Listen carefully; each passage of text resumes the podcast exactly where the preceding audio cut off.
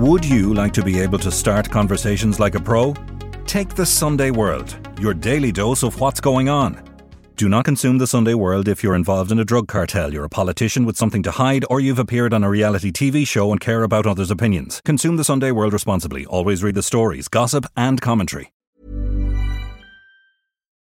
Life is full of what ifs. Some awesome, like what if AI could fold your laundry? And some, well, less awesome, like what if you have unexpected medical costs? United Healthcare can help get you covered with Health Protector Guard fixed indemnity insurance plans. They supplement your primary plan to help you manage out of pocket costs. No deductibles, no enrollment periods, and especially no more what ifs. Visit uh1.com to find the Health Protector Guard plan for you. Everyone knows therapy is great for solving problems, but getting therapy has its own problems too, like finding the right therapist, fitting into their schedule, and of course, the cost. Well, BetterHelp can solve those problems. It's totally online and built around your schedule. It's surprisingly affordable too. Connect with a credentialed therapist by phone, video, or online chat, all from the comfort of your home. Visit betterhelp.com to learn more and save 10% on your first month. That's BetterHelp, H E L P. sitting in the press box and I could see them quite clearly, and I could see the police officer stand behind him. And I kept thinking, at some point, he's clearly going to say, Boys, get your mask down or get out. And then after lunch, the judge did say, you know, it's brought to my attention that there are people with their faces covered. Either remove any face coverings or else you will be, you know, asked to leave the public area of the court. And the police presence was, was quite heavy from then on in the court to ensure that there was no repeat of that. I'm Nicola Tallant, and you're listening to Crime World, a podcast about criminals, drugs, and the sins of the underworld in Ireland and across the globe. A supergrass trial ends in a not guilty verdict. The families of innocent victims, Eamon Fox and Gary Convie, Catholic workmen murdered almost 30 years ago, are left devastated. A self professed loyalist killer turned witness, Gary Haggarty, is told he is unreliable and a deeply flawed individual. And Jimmy Shade Smyth, the accused, who's already been convicted of murder and proved he's been happy to murder Catholics for being Catholics, walks free. Today, I'm talking to crime correspondent Allison Morris about the justice fiasco in a Belfast courtroom, which will mark the end of the catastrophic Supergrass trials. This is Crime World, a podcast from SundayWorld.com. I mean, Gary Haggarty, what an incredible witness given his own background and what he's admitted to.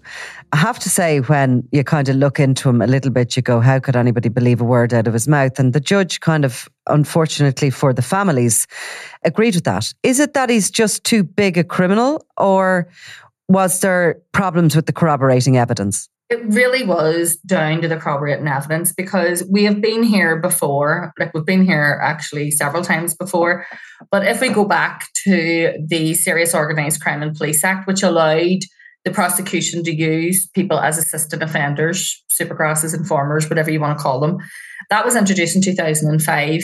And then after that, we had the case of the Stewart brothers, Ian and Robert Stewart, who were two members of the Mount Vernon UVF along with Gary Haggarty, Mark Haddock, people like that. They said they would turn state's evidence in the case against numerous um, former associates who were linked to the murder of a guy called Tommy English. He had been a, UV, a UDA commander living in Mount Vernon. The UVF and UDA were feuding with each other. They targeted him and killed him. Um, and they were given evidence against them. It was a massive trial in terms of media attention because it was the first time we'd had a supergrass trial in Northern Ireland since the you know the 80s and those infamous supergrass trials that took place in Crumlin Road Courthouse against members of the IRA, INLA, UVF, all of which nearly all ended in um, being dismissed in appeal. So huge interest that day. And you know, as a side note, it was the first time we were allowed to tweet from live from a court. Mr. Justice Gillen give us permission to tweet because of the importance of the case. But within I would say within five minutes of um, the cross examination of the Stewart brothers, I remember thinking, this is going nowhere. They are probably the worst, most dishonest witnesses I have ever came across. And in fact, among all the charges and offences that they had been charged with, which were taken into consideration, they were given a dramatically reduced sentence because of that. they were um, taking schoolgirls who were like, you know, 13, 14 years of age and um, filling them full of drinking drugs and basically abusing them. And that was among the charges that one of those brothers had taken into consideration. You know, basically a sex offender. I mean, it's mm. like pedophilia. Um, and you know, I'll never forget the day when he was being cross. One of them was being cross-examined in relation to that, and he pointed to all his former associates sitting in the dock, all these UVF men, and the um, barrister says, "Is it true you were abusing little girls in their school uniform?" And he pointed and went, "Yeah, they were all doing it. We were all doing it. Oh, um, it was horrendous. Mm. Anyway, the judge ended just saying these are the most dishonest human beings. Nobody got convicted um, in relation to it. They all walked. One person got done just because there was CCTV. It showed him about a sledgehammer, but apart from that, everybody else um, get off with that. And after that, the prosecution, which was then led by Barry McGrory, said, we really need to look at this. This system is maybe not, this is not maybe, you know, the SOCPA legislation isn't maybe our golden ticket to be able to solve all these um, legacy crimes. So we were all called in to the PPS and we were told there will be no more supergrass trials. And bear in mind at this time, Martin O'Hagan, your colleague of yours in the Sunday World, who had been murdered by the LVF, a guy called Neil Hyde, had agreed to be a assistant offender and give evidence against the people who were alleged to have killed Martin O'Hagan. Neil Hyde was taken under witness protection. He was given a reduced sentence despite admitting involvement in the murder of the journalist. Um, and he never ever gave a day's evidence against anyone because they said Supergrass trials can't be trusted. All of the people that Haggarty had give information on, including his two handlers, we were told they wouldn't be prosecuted. But Jimmy Smyth, also known as Jimmy Shades, we were told that case could go on because there was other corroborating evidence that mm. would link Smyth to the murder of um, a guy called two guys called Eamon Fox and Gary um, Convie, who were just two Catholic workmen working on a building site in a pretty loyalist Protestant area of Belfast. And that corroborating evidence was DNA, yeah? There was DNA on a jacket, which I think Haggarty had told um, his handlers where this jacket was stored. And then there was some identification evidence. And then there was Haggarty's evidence, but it just didn't stack up because there was questions around it was the use of a sort of I think it was like a green wax sort of jacket, like a sort of Barbour coat that Haggarty said that um, Smyth had used to hide the Sten's submachine gun. Mm. But some of the eyewitnesses were given testimony saying that, you know, quite a tall man or someone about five foot ten. And, you know, I was sitting in the court looking at Smyth sitting in the, the dock and clearly that wasn't him. He's, you know, he's five foot four, if he even is that, you know, mm. he's a mm. tiny, tiny little person. Um Haggarty's evidence was much more convincing than the Stewart brothers in that he didn't try to diminish his own involvement. He was asked about things. He he had previously pleaded guilty to five murders, numerous attempted murders, and I think it was, you know, hundreds, and I mean hundreds of terror related charges spanning over a lengthy period of time. Um, they were all taken into consideration. He did just months in, in prison in relation to those he was very open that this is this was his past, that he'd been a paramilitary, that he'd been a terrorist, that he'd been involved in very serious criminality. So that part of it made him sort of, I suppose, slightly more convincing as, as a witness. Um, he got agitated a few times when he was asked, you know, are you a serial killer? And he was like, well, no, you know, and I think he says I, I was only directly involved in one of those murders or whatever, rather than um, as an accessory to them. Mm. He seemed to try to justify a lot of this in his own head. But, you know, bizarrely as well, the prosecution took um, there was a, an injunction placed just before the trial took place saying that we couldn't use um, court illustrators or even write a description of what he looked like now, what his appearance looked like now. I don't know for obviously he lives in, in witness protection for what reason. I'm told that Haggarty didn't ask for that himself, um, whether he did. But the trial made headlines literally around the world because on day one, mm. Jimmy Smyth brought with him an entourage. He basically did a show of strength. Guys from from uh, supporters of his who showed up in the court masked. Um, and I don't mean just walking in there. Like you cover the courts, I cover the courts. You know, people try and cover their faces. They pull their hoods up, mm. they put scarves around their faces. They don't want to be photographed. They don't want people like us, you know, taking their picture and putting them in the paper. But the minute they get to the door of the court, the security in the court would immediately go, right, you know, get that off. Mm. Instead, these boys sat in the public gallery of the court, just feet away from the families of the victims of the two people who had been murdered, with masks on, dark glasses, hats pulled down. And it wasn't until the court break, you know, had a break for lunch that the solicitor for the two grieving families had mentioned this to police and said, Is someone actually going to do something about this? Because there's police standing in the court, standing in the public gallery at the back wall, watching this by this, you know, gang of thugs basically um, tried to intimidate. Whether the intimidation was aimed at Haggarty or the families or yeah. I'm just not sure. And did the judge not call them out and ask the police in the courtroom? I mean, I can imagine right. that happening here, that the judge would call them out and say, look, this is my courtroom. You don't behave like that in here. Yeah, I mean, I don't know whether the judge was focused on Smyth, focused on Haggarty. The, the courts, you know, it was the biggest court in Laganside, and there's glass partition between um, the public gallery and the rest of the court. I was sitting in the press box and I could see them quite clearly, and I could see the police officer stand behind them. And I kept thinking, at some point, he's clearly going to say, mm. "Boys, get your mask down or get out." But no, it didn't happen. The judge didn't say anything until, and then after lunchtime, he said the judge did say, you know, it's brought to my attention um, that there are people with their faces covered. Either remove any face coverings, or else you will be, you know, asked to leave um, the public gallery of the court.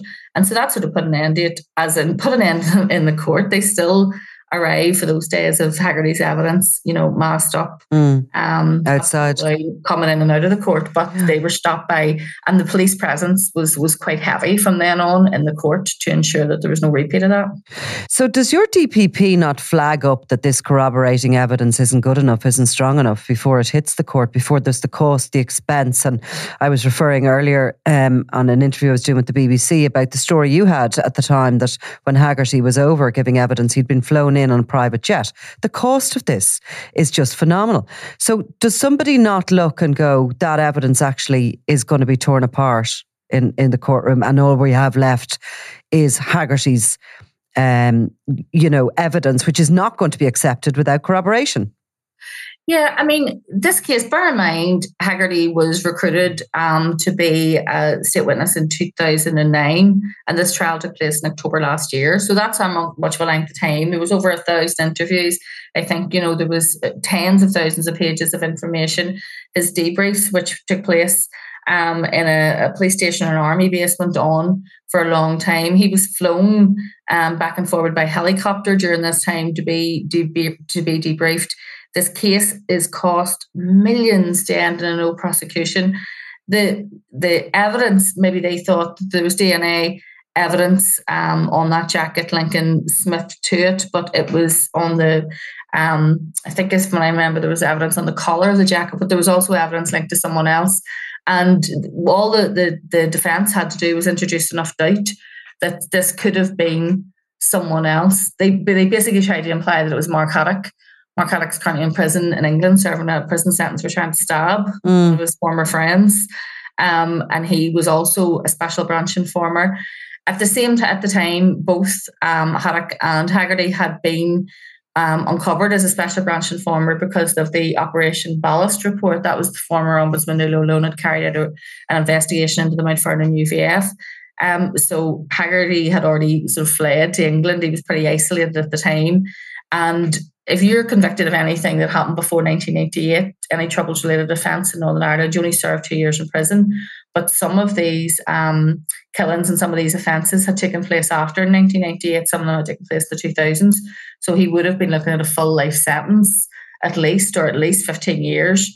Um, so he was sort of prime picking if he wanted to pick out someone. I was told that Mark Haddock also offered up his services as a state witness, but was deemed but was refused. He was deemed too hot to almost touch, um, and Haggarty was.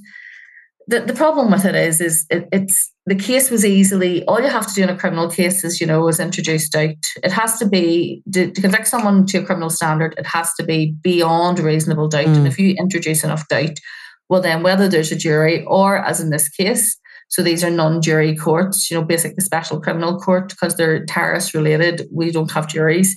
Um, it was Mr. Justice O'Hara sitting alone. Whether it's a jury or a judge, if there's enough doubt, they will not convict. And so that's what happened in this case. It's incredibly sad for the families who, you know, arrived every day of mm. this trial. And despite such provocation, including, you know, mass men sitting in the public gallery, handled themselves with such such dignity Um, you know, in, in terms of Eamon Fox had, I think he had six children, I think I'm right. One of his children, Kieran Fox, was there every day, just such a lovely um, gentleman and supporting the rest of his family. And um, Gary Convie had just, I think his partner had just had a baby. And this, you know, mm. woman, God love her, you know, showed up every every day to hear this evidence. Um, and she had been such a young woman when this happened to her, and this was was grief was upon her, and she's lived with that for, you know, it's it'll be be thirty years that the families have had to live with this. Their hopes were dashed, and a lot happened in legacy this week. We had other High Court rulings in terms of the the proposed amnesty, um, and in relation to that, as well as then Haggarty with information that came out about the Sean Brown inquest. It's been a very heavy legacy filled week here, mm. and you do get the impression that these kind of cases are going to come. To, they've they're come to an end. This will be the last Supergrass trial. We'll never see another trial like that again. Um, and it was, I mean, in terms of from a news point of view, it was just a case that you couldn't even have made up half the. You, you touched on the fact that Haggarty was brought in to give his evidence on a private jet. That private jet belongs to the British government and had been used just a few days previously to fly Rishi Sunak, the Prime Minister, somewhere. Um, Haggarty then had to stay in um, Belfast after he gave evidence, I think, for two days because the private jet was in use by British government officials.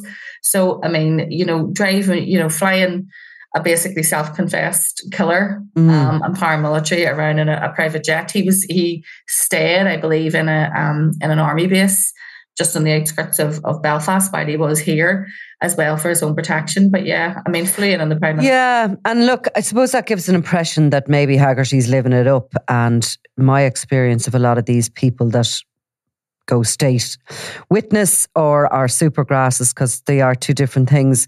They don't usually live this sort of extravagant lifestyle in the aftermath. They tend to live a very lonely life. Um, they are kind of sucked up some ways and spat out by the system as well.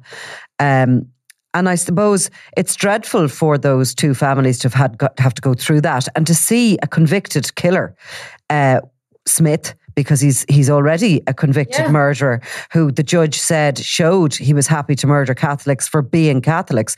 To see him walk free and the empowerment that will give him and his supporters for whatever length of time they feel it. But you know, you can be damn sure that he'll feel very powerful that he has beaten the system. But on the system, you know, did you think we're not here to judge the judges, okay? Yeah. And I'm not going to put you in an uncomfortable position that you'll be sitting in Judge O'Hara's court someday and he'll give you the finger, Miss Morris, I want a word with you. But do you think that it was the right judgment? I suppose sometimes we can say that, that the, the enough doubt had been cast by the defence you can, you know, I think I've sat through so many trials now, I can always tell what way that they're going to go. And I, I, was pretty sure that this one would have ended in no conviction because there was just enough doubt. There was one day um, whenever the defense introduced a couple of issues really to do with the height and also the fact that they had had you know realized that Haggarty didn't like Jimmy Smyth. He didn't like Jimmy Shades. He, actually had said he was on the run. Basically, he was sent to live um, in Newtownabbey. They were looking after him or taking care of him because he was on the run, uh, having killed a guy in Ballymena and uh, attempted to murder his wife just a few months previously. And Haggarty had been put in charge, if you like, of looking after his welfare, as they called it.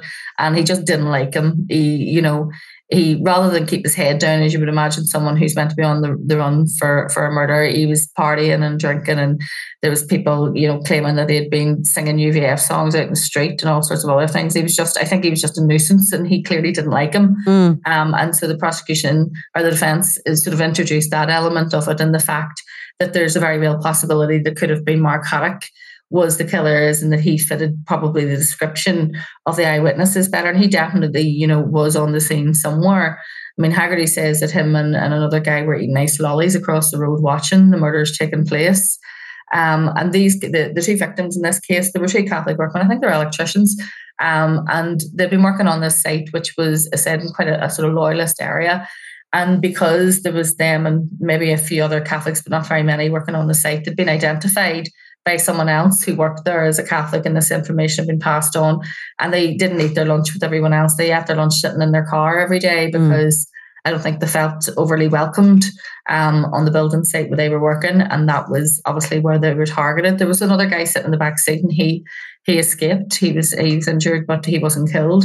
Um, and it is just you know when you think about, you know, hardworking, two hardworking men out trying to earn money, you know, to put food on the table and shoes on their kids' feet and to be targeted by these utter scumbags, which mm. is what they were. I mean, yeah. they listened to even the lifestyle that they were living and the, they were constantly in shebeens and they were drinking and taking drugs and, you know, and it, it wasn't like as if these were, you know, UVF men at war with the IRA. They weren't mm. going toe to toe with the IRA as their, their enemy. They were literally just picking the easiest of target anyone who was a Catholic and they were murdering them for that sake, just mm. purely sectarian, um, and the easiest targets they could find. So it was incredibly distressing for their families. It was, you know, it was kind of mad case to sit through in terms of the ups and downs of it and everything that was said. You know, between mass men in the court and private jets and prime mm. ministers and everything else. I mean, you just throw everything at it. Um, and I don't know where the families go from now because you know, many of the avenues that would have been open to them in the past have been closed down by the British government. So I'm not sure what the, their next move is, but you know. So I suppose we should point out that um, you know this these murders happened 30 years ago. Na- nowadays, things have become so technical that the corroborating evidence, as we call it, would be there in the forms of you know phone masts, yeah. you know, um, CCTV and other sorts of technology. Um, and unfortunately, they just aren't there in these sort of legacy yeah. cases. So, you know, I'm not looking for blame here, but did the did the state let down these victims' families by not having a robust enough case to take? Should they ever have put them through this trial in the first place when knowing that Haggarty's um, evidence alone wouldn't be enough? Um, or do we just move on and take and, and realize that the, some of these murders are unsolvable unfortunately because the the class of evidence that's there just isn't good enough in a, in a in a modern courtroom. You know like we can't be in a position that we're going forward fighting organized crime or terrorism without having criminals in the witness box because they're the only guys or women who really are close enough to the action to have the proper information that's needed sometimes to convict. Um, where do we go? Like there, there won't be super grasses, but I mean, the, the witness protection program will remain in place. There will be state witnesses we will have state witnesses, but we'll never. I don't think they'll ever use that SOCPA legislation again. And yeah. that they have, like, not it is not. The, it was not the way to police the past. It just wasn't. It hasn't worked. Mm-hmm. It hasn't worked for a whole raft raft of reasons, um, including you know witnesses not telling the complete their whole truth. I'm not sure. I think Haggarty was happy enough to tell the truth, but the problem was is he started then rather than just tell the truth on his former associates, he started telling um, the truth about his police handlers as well. And that then put the, the prosecution, I don't know whether everything entered into a whole different realm there. I mean, and obviously he knows what was said in open court could be reported. So he was just trying to spit as much of that out as he possibly could. Um, it's interesting because a lot of those people, you know, and, and many of them who have been sort of in that secretive place where they have handlers, they're in protection, that kind of thing, they are okay, Haggarty's a criminal. He's admitted to what 500 terror crimes and uh, his role in a number of murders. Yeah. But once they go into that, you know, agreement to be an informant and, and to get up in court and give evidence and they go into protection, they become very vulnerable. And they can be treated pretty much anyway because who's going to believe them? Who else listens to them? Where do they ever get to tell their story again? Gary Haggarty's disappeared into the ether unless he leaves a tape or something, and, and after he dies, his well, I mean, his eh, there's tens of thousands of pages of evidence that he gave during his debrief, which will be, you know, around long after he's he's gone. And the thing about it is, is you wonder, does the quality of your witness protection depend on you playing that game, on you making sure that you don't reveal the state secret, you know, stick to mm. giving information on your criminal mates, but not anybody else? Because, you know, if we look at like of Freddie Scappaticci, the of Stakeknife, um, his life was in a, a, very affluent middle class area of of England. You know, he lived in this sort of beautiful home. He drove a very flash car. He was obviously being looked after um, because he played the game. Whereas, you know, I'm told you know, with Haggarty that he actually had to get benefits and obviously had a problem getting those benefits because his identity isn't what his, you know, his identity's false. Um, and therefore, if, you know, you try and go and claim benefits, you can't go and do it just with, you know, a fake ID and a fake birth certificate, which, you know, you'd be given, I'm assuming, in, in witness protection. So there's a whole big issue around that. So no, I don't think he's living, he's mm. living the high life. Um, and I don't think he should be living the high life either because, you know, given what he was involved in in the past, I think you know that that whole sort of murderous and former ridden Mount Vernon UVF squad were just you know involved in the most despicable of crimes. They really were. But it's not a position we want either, though. That there's you know people working for the state on the state book, and that are allowed to behave whichever way they want, to pick and choose who who gets to um, go into a really fancy witness protection, who gets a shit one? I mean, you know, we don't really want that either, do we? If we lived and died, this is what I always baffles me mm. about these informer stories, especially about our legacy. Who said who got to live and die? So if the informer, okay, sometimes you might not know that a killing's going to take place till afterwards, and so then you go and you give your handlers all the information that you know about what actually happened. But in many cases, they're going, Haggarty was saying, you know, there's going to be someone attacked because we're test firing a, a, um, a Sten machine gun because so there, they were such riddled with informers that what they were doing is they were taking guns, giving them to their handlers. Their handlers were disarming the guns and giving them them back, and they were putting them back in arms dumps. So then they were going to, to do attacks, and the weapons weren't working. So because you know the, the, the basically clock that this was happening before an attack, they had to go and test fire um, a weapon, and Haggarty went with this guy to like a railway station off of York Road to the railway tracks and, and test fire the Sten machine gun that was going to be used against the attack of the two Catholic workmen. He says he told his handlers all of this and they were aware beforehand.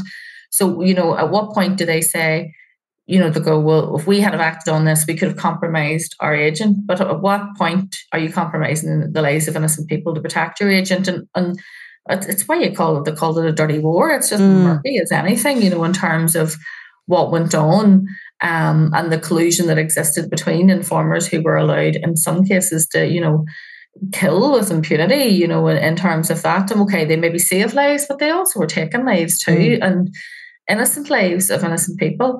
Um, I mean, one of the people among the people that that were that were killed by that um, that wing of the UVF, there was a, a girl called Sharon McKenna who was, you know, they called the Good Samaritan killing. She was going to an elderly Protestant man's house. She used to call and do some shopping for him or bring him food or whatever.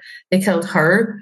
There was another guy who was like a grandfather who was just babysitting his grandkids and they went into the house um, and shot him when the wee children were still in, in the house. You know, it was just, it was, there were appalling killings of a sectarian nature. Mm. Um, you know, and, and that is why Justice O'Hara did say, I mean, he also said obviously that Haggarty was, you know, wasn't a, the most truthful of witness. But he also said to, to, Smyth, you know, when he was leaving, you know, you don't leave here without a stain on your character. I mean, that's that's why he made the point of saying you were someone who killed Catholics just because they were Catholics. Mm.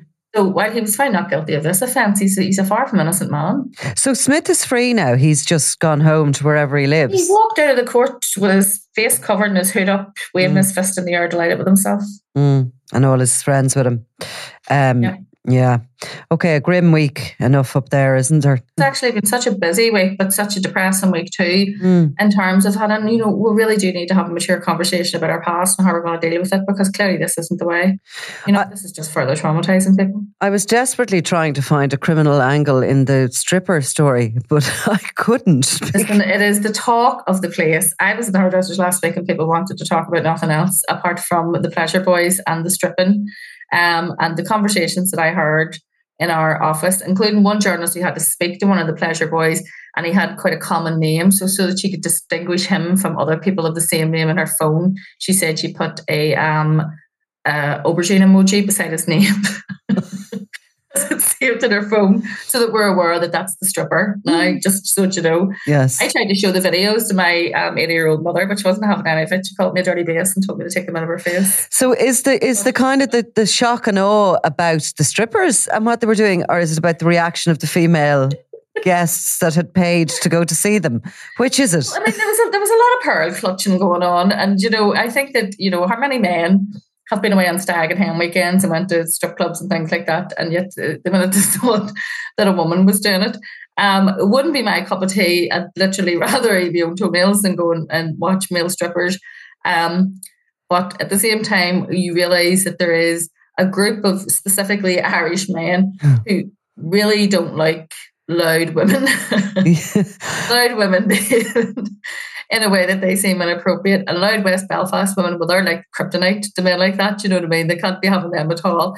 Um, I thought it was bloody hilarious. Some people thought they were outraged. One of the best quotes of the whole thing was um, Jessica, one of the Belfast Telegraph journalists, we did do a vox pop in West Belfast, and some woman said, I think it's disgraceful, especially during Lent. because the left angle made all the difference, you know. That says it all, really. I think. I think yes, we may. So, if you're going to go and look at um, at male strippers, try not and do it during Holy Week because that's terrible. That's terrible, and try not to be so grabby. Women are kind of grabby, aren't they? Do you know what I mean? There, was, there appeared to be a lot of grabbing going on and a lot of swinging. One of my friends, who is of a much more innocent disposition than me, asked me with a prosthetics. I don't think that she could quite believe that this was real. Um, but yeah, the Pleasure Boys seem to be loving it. They've got plenty of bookings out of it. They certainly didn't complain. I mean, there was no suggestion that any of that grabbing was going to be end up in a court of law or anything. So, anyway, I couldn't, I couldn't, I couldn't find the angle, but I never thought of the Lent one. Never thought of that. Yeah, Lent, yeah. Lent, Lent was the only angle that the, the Telegraph could come up with. That would have done. Right, thanks a million. Have a good weekend. See you next week. You've been listening to Crime World, a podcast from SundayWorld.com, produced by Ian Mullaney and edited by me, Nicola Tallant. Research assistant is Claude Amini. If you like this show and love true crime, leave us a review, or why not download the free SundayWorld.com app for lots more stories from Ireland and across the globe.